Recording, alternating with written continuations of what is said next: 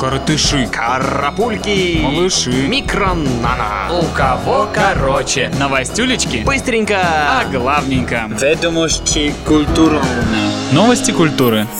7 декабря состоялся юбилей, Государственного музея «Эрмитаж». К 250-летию было приурочено много праздничных торжеств, а кульминацией стал 3D-маппинг-проект «Бал истории». На фасаде здания Генштаба каждые полчаса показывали 12-минутный фильм об истории Эрмитажа. Все желающие увидели важные веки жизни музея, начало коллекции Екатерины II, пожар, штурм Зимнего дворца и многое другое.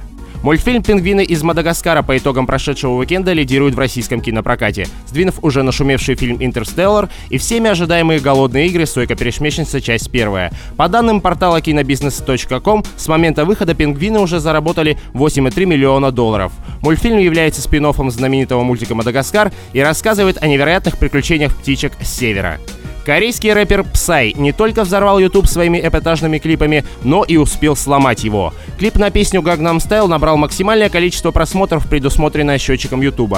После того, как число просмотров перевалило за 2, милли... 2 миллиарда 148 тысяч раз, счетчик стал выдавать неверное число. На странице YouTube в Google Plus сообщилось, что им пришлось внести изменения в программный код, чтобы видео могло и дальше радовать своих поклонников и любителей корейского рэпера Psy. У кого короче? короче.